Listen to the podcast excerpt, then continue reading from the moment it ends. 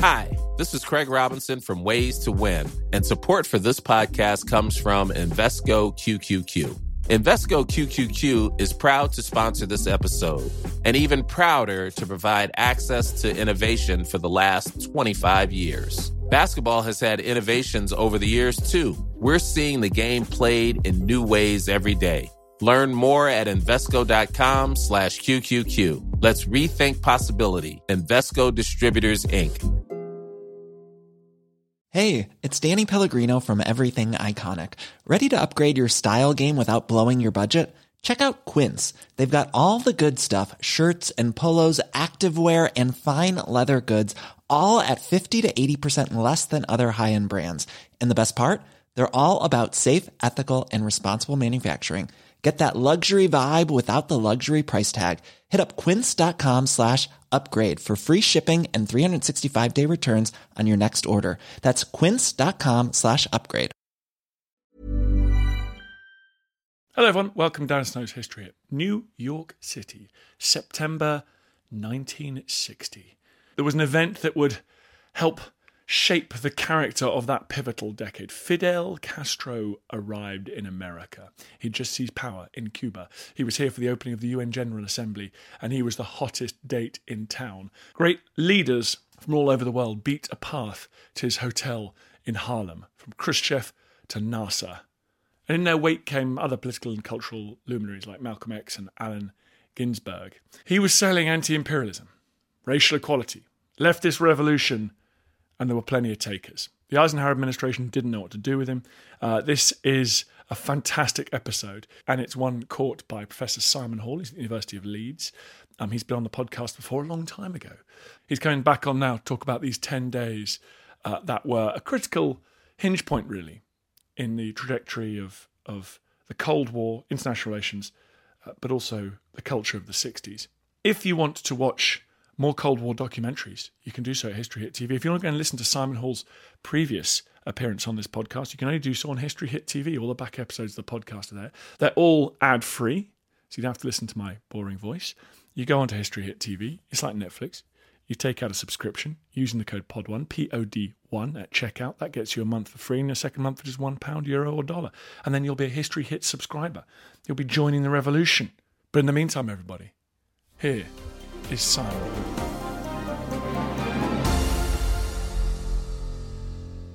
Thanks so much for coming on the podcast. Thanks, Dan. It's really great to be here. Uh, you've done that thing that I love it when historians do. You've found that little 10 day period that just, with the most extraordinary cast list you can imagine. What was the background to this famous visit of Fidel Castro to New York City? Uh, yeah, so he's he's uh, he's uh, flown in for the um, 15th General Assembly of the United Nations, which is like a one of the great sort of set piece diplomatic moments of the um, of the post war uh, uh, the post war period, and um, he's gone there, I think, to make some mischief and have some fun. Um, look, can I just first of all, because I'm so fascinated by the by the history of the UN.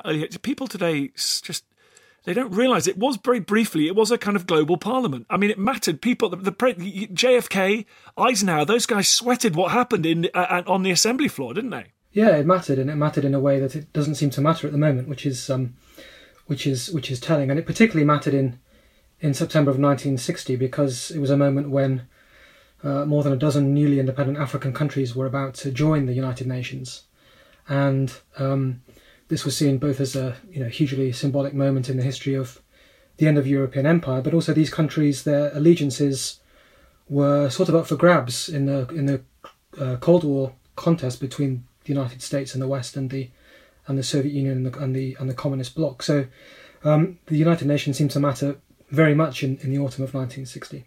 And what's Fidel's reputation?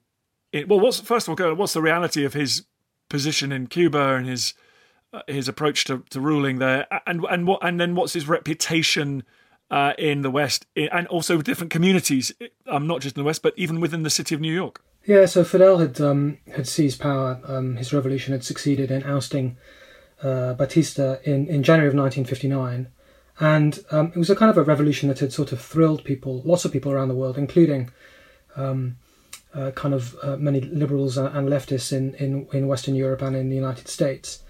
Um, but as his government had kind of um, begun to kind of consolidate its hold on Cuba. Support among uh, many uh, white liberals basically started to drift away. They'd been particularly alarmed by two things. One, a, a kind of flurry of um, sort of show trials and executions in um, the early months of the revolution. And then an increasingly sort of independent economic policy, which had seen the government in Cuba um, nationalize and expropriate um, uh, companies that were owned by, uh, particularly by American um, businessmen. And so by the time we get to the autumn of 1960, uh, of 1960 his stock is definitely falling um, in in lots of um, uh, among many constituencies in in the United States and in um, Western Europe. But he's still very popular um, among leftists and particularly among African Americans, uh, and that's because within just a few weeks of taking power in in in in, uh, uh in um, January of 1959, he had um, committed his government to eliminating uh, racial discrimination and segregation on the island, and so this was particularly um, uh, kind of exciting because Cuba was just 90 miles off the coast of the segregated South, uh, and Fidel's kind of boldness uh, contrasted very sharply with the Eisenhower uh, the Eisenhower administration's kind of um, caution when it came to American race uh, relations. Um, Eisenhower sort of basically said to African Americans, you know, you know, I, I, support I support your demands for greater freedom and equality, but you need to be patient. and um, there was a certain lack of empathy, I suppose, with the increasing urgency of demands in the United States for racial reform and, and real change. And the, I love the popular response to Fidel landing. Paint everyone the picture of what happens when Fidel gets off his plane and heads into downtown. The American government is really very unhappy that he's come uh, to New York. They'd much rather he wasn't there. They place all of these security restrictions on him that mean that um, he's not able to leave the island of Manhattan. Um, uh, he's kind of manhandled a bit when he gets off the plane by the security, uh, the American security, when he attempts to, to go over and, and uh, greet a, a, crowd of, of um, supporters who've, who've um, assembled at Idlewild Air, Airport, which is modern day JFK, to uh, kind of greet him. And then as he drives in um, uh, to Manhattan, um, there are quite a lot of supporters. Um, Cuban uh, American supporters of the revolution, um, people of South American origin who are Latin American origin who are supportive of the revolution, African Americans are out. Um, and they gather outside his hotel in Midtown, the Shelburne Hotel, to kind of cheer him. So he, he's um, and they, and they did this despite the fact that the, the weather is filthy; it's pouring with rain um, all afternoon. But they're there on the streets to kind of uh, to kind of greet him and catch a glimpse of him. Does he enjoy this? I mean, how does this impact on him? Yeah, I think obviously, um, whenever he sees people who are who are cheering him, it, it, it, that's kind of grist to his mill. Really, it's, it's um, uh, he's he's uh, he's pleased by it. Um, he's he's not pleased by the American uh, security presence. He gets very annoyed when they, um, you know, he tries to get out of his car at one point at the airport, and they, they basically force him back in, um, and that puts him in a bit of a bad mood. But um, uh, but the sight the sight of the of the supporters is definitely one that puts a smile on his face. And but the one one person who didn't support him was that apparently the hotel. You, you tell me all about the uh, the hotel owner was not a big fan. No, so I mean the Cubans had had a real tough time in actually securing um, accommodations in New, New York the original hotel they were going to stay in um, cancelled the reservation when the uh, Fidel announced that he would be heading the delegation and bringing a much larger contingent to New York. And then basically, no hotel would, would accommodate them. And it took the, it started to become a bit of a diplomatic embarrassment for the United States. So the State Department, together with the UN, basically put pressure on the owner of this hotel in Midtown, the Shelburne Hotel, a guy called Edward Spatz. Um, and they convince him to accommodate the Cubans. But Spatz is um, an anti an anti-communist, um, and he's a great American patriot, and he makes it very clear to the press that he's only um, taking in the Cubans sort of under sufferance, really. And he kind of makes it clear to the Cubans as well when they arrive that he doesn't really, um, he's not really particularly happy that they're staying there. So there's a moment when they ask, um, you know, he puts a big, huge American flag outside the hotel to kind of burnish his patriotic uh, credentials. And when they ask if they can fly the Cuban flag, he just says, you know, no way and he tells the press that um, he hates the Cubans.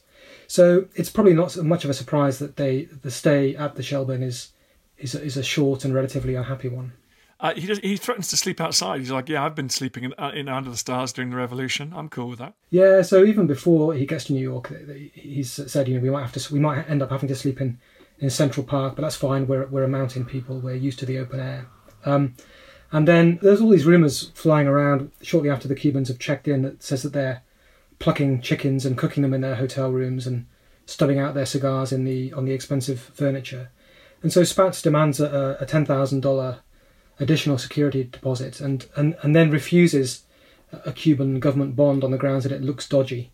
And this really is the trigger for Fidel to basically storm out of the hotel, um, head straight to the United Nations headquarters, com- complains to Dag Hammarskjöld, the Secretary General, about the terrible, insulting treatment of his delegation, threatens to sleep in the UN Rose Garden if an alternative can't be found, and then, um, after a couple of hours at the United Nations, ends up um, relocating to the Hotel Theresa in, in Harlem, the so-called Waldorf, Waldorf of Harlem. And where he's he's he's more popular uptown, isn't he? Because it because then that's when it all turns into a sort of well a whole different scene. Yeah, he's enormously uh, uh, popular. It causes huge excitement. News of his move to to Harlem uh, spread. So even before he gets there, there are several thousand people on crowded onto the the, the streets around the the hotel, uh, cheering, waving flags, and and basically that's the scene uh, that repeats itself night after night. Um, crowds gather every day to try to catch a glimpse of of Castro and also to catch a glimpse of many of his many of his um, high profile uh, guests who come who come calling. And so yeah, he gets a very warm reception in Harlem um, itself. Tell me about those guests because I mean this is the thing that's just completely fascinating. And and for for that few, well, for that few weeks. I mean, people often talk about New York being the world's capital, but it was just everyone who was anyone was in New York, and and he seemed to be one of the big players. Yeah, I mean, his his very first guest is Malcolm X, um, who arrives just a few, um, maybe less than an hour after Fidel uh, checks in at the Theresa, and that really sets the tone of the of the of the of the of, um, of his stay there. So, um, his second guest is is Nikita Khrushchev, the leader of the Soviet Union. Nasser goes there. Um, Nehru goes there. On the evening of um, September the twenty second, there's a great sort of gala reception held at the Theresa for him and you get the kind of great and the good of the worlds of kind of politics, culture, uh, the Black freedom struggle who are who are there. People like um, Allen Ginsberg, um, C. Wright Mills, the um, New Left sociologist, the Magnum photographer um, Henri, Cartier-Bresson. So you have you know the great and the good of the not just the United States but kind of um, global uh, uh, figures there too. I mean the the, the British theatre critic uh, Kenneth Tynan is there at the reception. So it's um it's kind of a great moment in the history of the this stay, but also great kind of becomes an iconic moment in the in the history of the kind of wider 1960s. Uh, and yeah, for a while, the whole world's attention is really on the the comings and goings at the Hotel Theresa. I mean, Fidel really steals the show. Hi, I'm Matt Lewis, historian and host of a new chapter of the Echoes of History podcast. If you're an Assassin's Creed fan, and like me, Want to be prepared for the launch of Assassin's Creed Shadows later this year?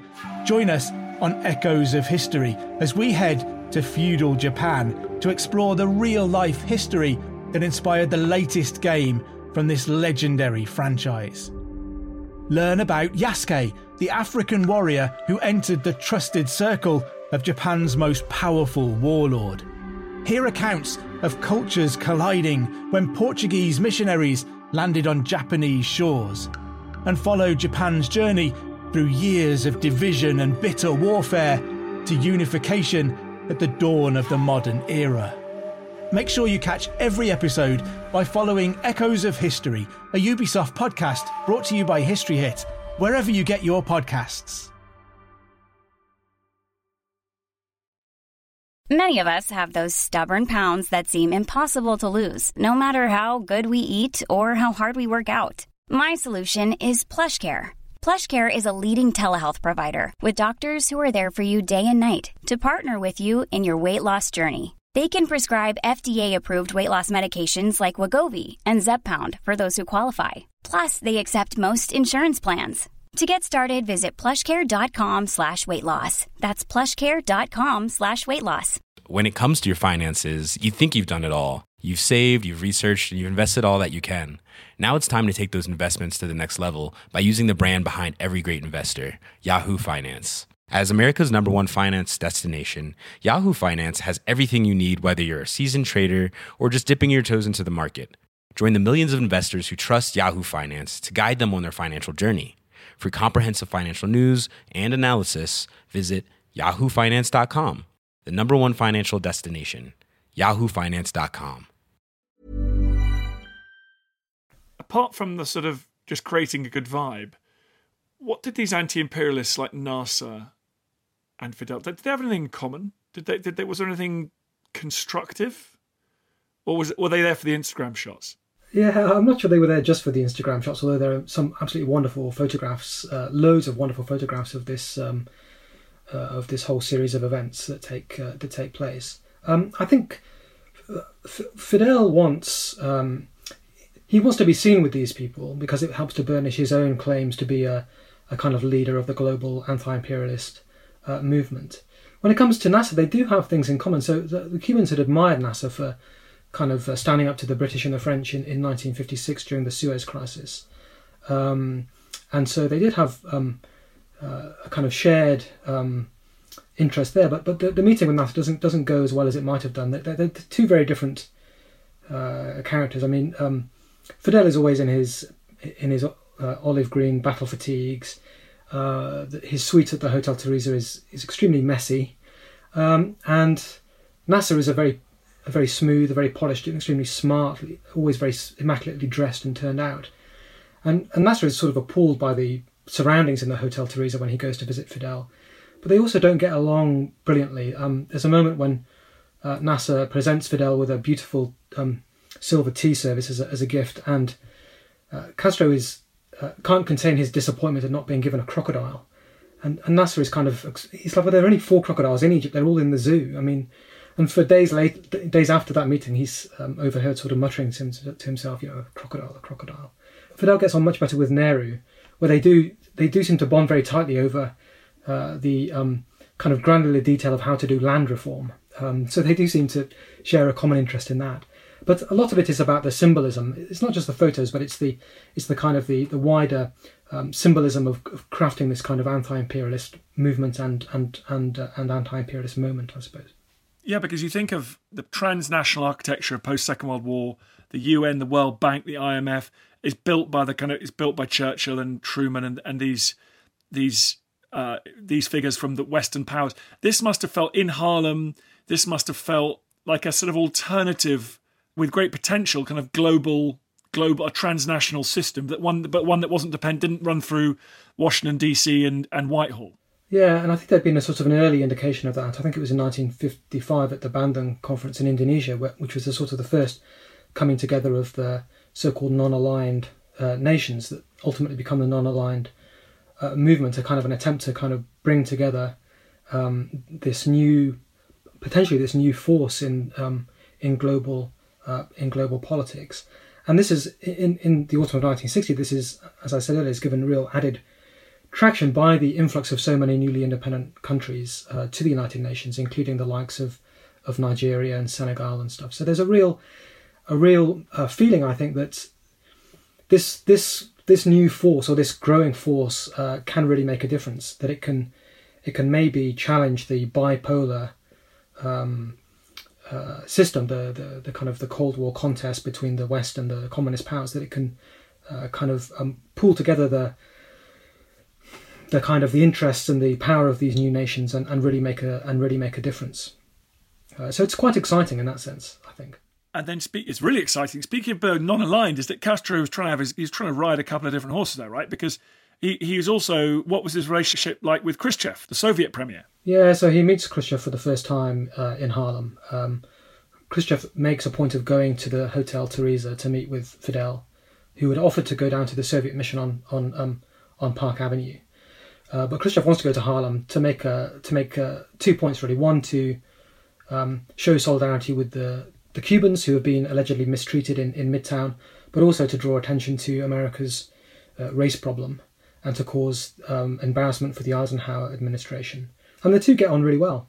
Uh, they don't meet for very long that first time. It takes the meeting lasts for about half an hour, but they emerge onto the onto the sidewalk, kind of beaming. They share a kind of uh, very enthusiastic, but because of the you know Khrushchev is very short and uh, quite rotund, and Fidel is extremely tall and thin. They share a, an awkward but enthusiastic uh, embrace on the on the on the sidewalk outside the uh.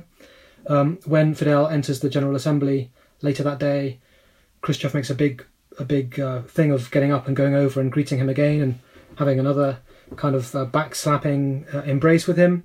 Khrushchev is even extremely patient when Fidel turns up about 45 minutes late for dinner at the Soviet mission a few days a few days later, um, and is really at, at, pains to put Castro at ease and to be as relaxed as possible.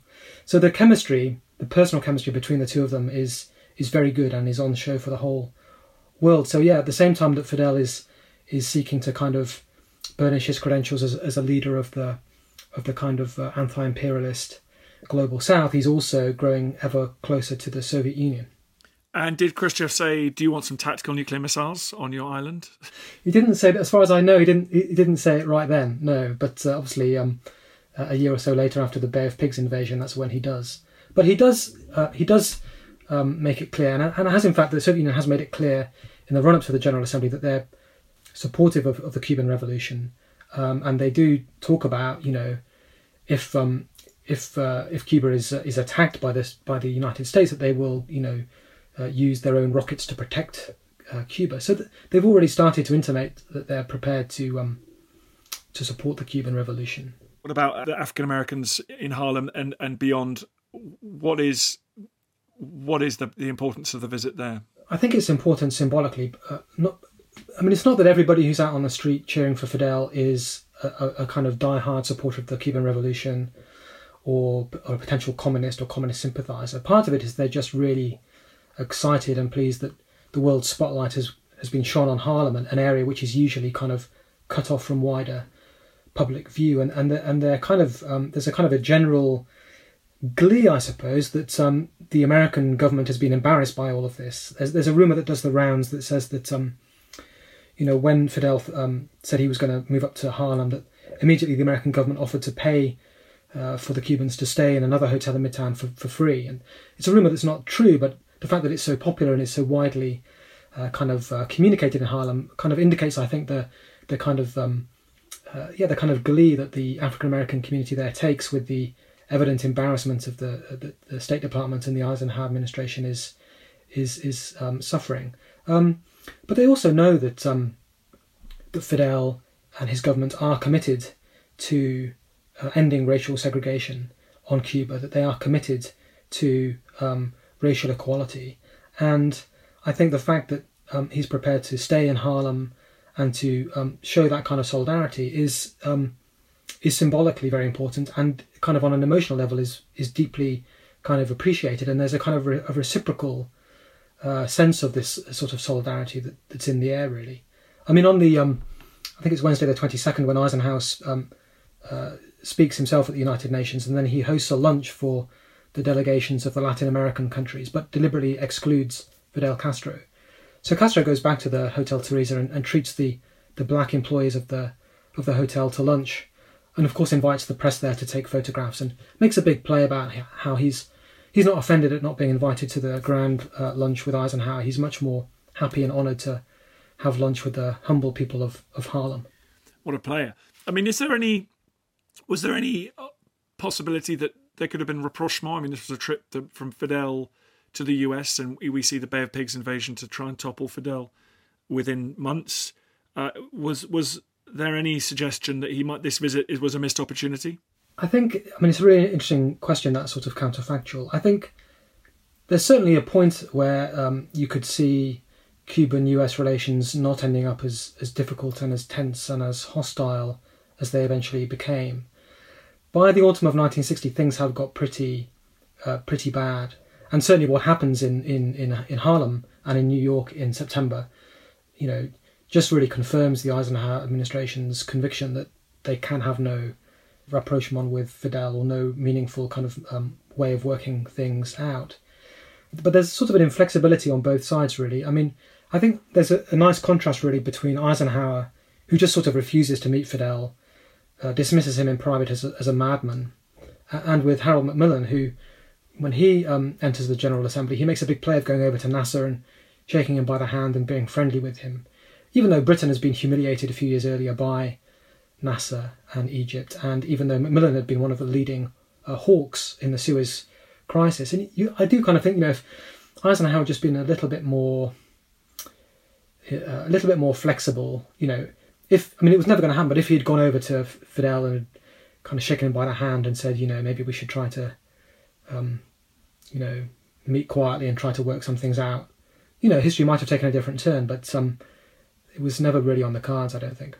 As it was, in ter- so come moving away from the counterfactual, uh, back in the um, actual uh, historical record, what are what was the main the main legacy? Do you think of this remarkable ten days? Yeah, so I think it um, it is a key moment in the history of the Cold War because it kind of cements this growing closeness between the Soviet Union and Cuba, which is a really important uh, relationship in its own right, but also indicates how the kind of wider uh, focus of the Cold War is shifting away from Europe to the countries of the of the global South. A Cold War which is going to focus on Latin America, on Africa, and on and on uh, and on Asia. I think it's also um, I think there's something about the kind of anarchic sort of rip it up style of this trip, which I think sets the tone for the rest of the for the rest of the decade, um, and the way in particular in which Fidel is kind of fated by the kind of the the great and the good of the American kind of left um, is a kind of an early sign of that kind of politics of so-called third worldism and, and radical chic, which becomes really important uh, during the 1960s, particularly during the, the later 1960s with the um, support for the Viet Cong and the support for the Black Panthers, for example. Um, so I think those are probably the two biggest um, kind of consequences: the, the the kind of cold Cold War relationship and the and the kind of the the kind of mood music, mood music, the style, the um, the way that the '60s kind of unfold um, as we as we go forward from from this um, from these extraordinary ten days. Well, the book is called appropriately Ten Days in Harlem, uh, Fidel Castro and the Making of the 1960s. Go and get it, everybody. It's brilliant. Simon, thank you very much for coming back on the podcast. You were on years ago talking about 1956. Um, and so it feels to me like you're, you should, you feel free not to answer this, but you're heading on a, uh, unstoppable trajectory towards 1968. That's what it feels like from this point. Well, we'll see, yeah, but it's great to be back on, so thanks for inviting me.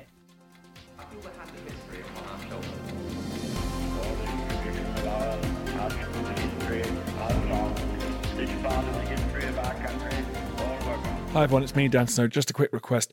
It's so annoying, and I hate it when other podcasts do this, but now I'm doing it, and I hate myself.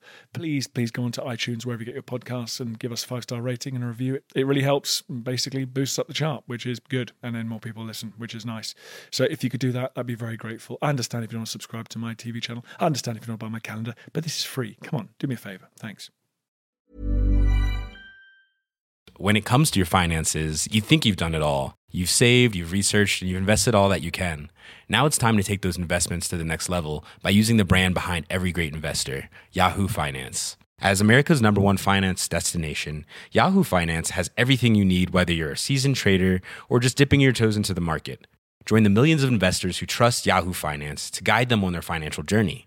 For comprehensive financial news and analysis, visit yahoofinance.com, the number one financial destination, yahoofinance.com. From BBC Radio 4, Britain's biggest paranormal podcast is going on a road trip. I thought in that moment, oh my God, we've summoned something from this board. This is Uncanny USA. He says, Somebody's in the house, and I screamed. Listen to Uncanny USA wherever you get your BBC podcasts, if you dare.